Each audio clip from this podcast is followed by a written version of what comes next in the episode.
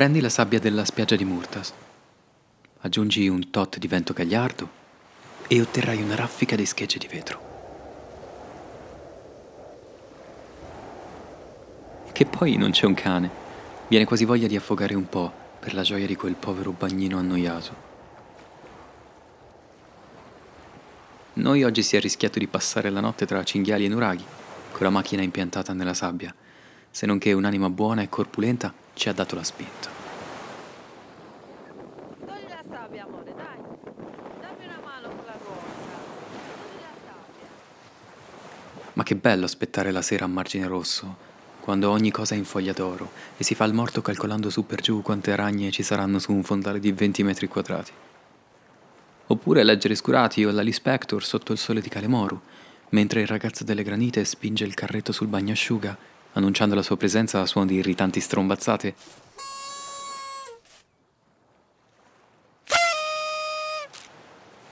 Anche se poi c'ha due occhi così che lo si perdona facile.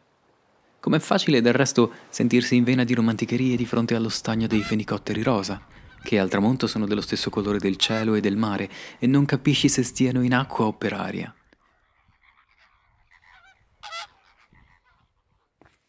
Noi comunque non si sta fermi, e i villaggi di Hierzu e Muravera li si perlustra rigorosamente sotto il sole perpendicolare di mezzodì, quando sono tutti rintanati in casa, le finestre aperte, le tende svolazzanti e le tv gracchianti, ma non si vede nessuno, sembra il paese delle ombre.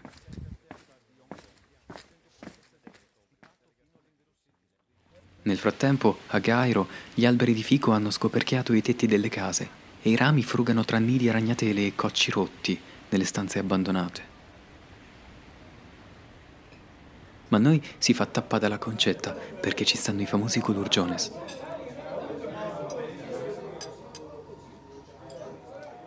Succede poi che si sbaglia strada una, due, tre volte, ma alla fine in Sardegna siamo ditemi un posto migliore per fare le inversioni a U.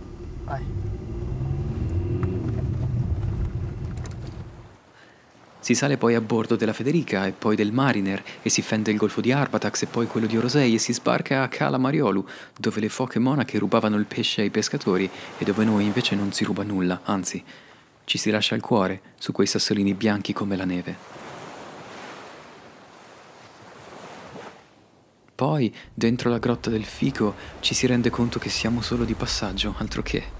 Le rocce sì che ne avrebbero di cose da raccontare. Noi non siamo altro che sassolini nelle scarpe del tempo.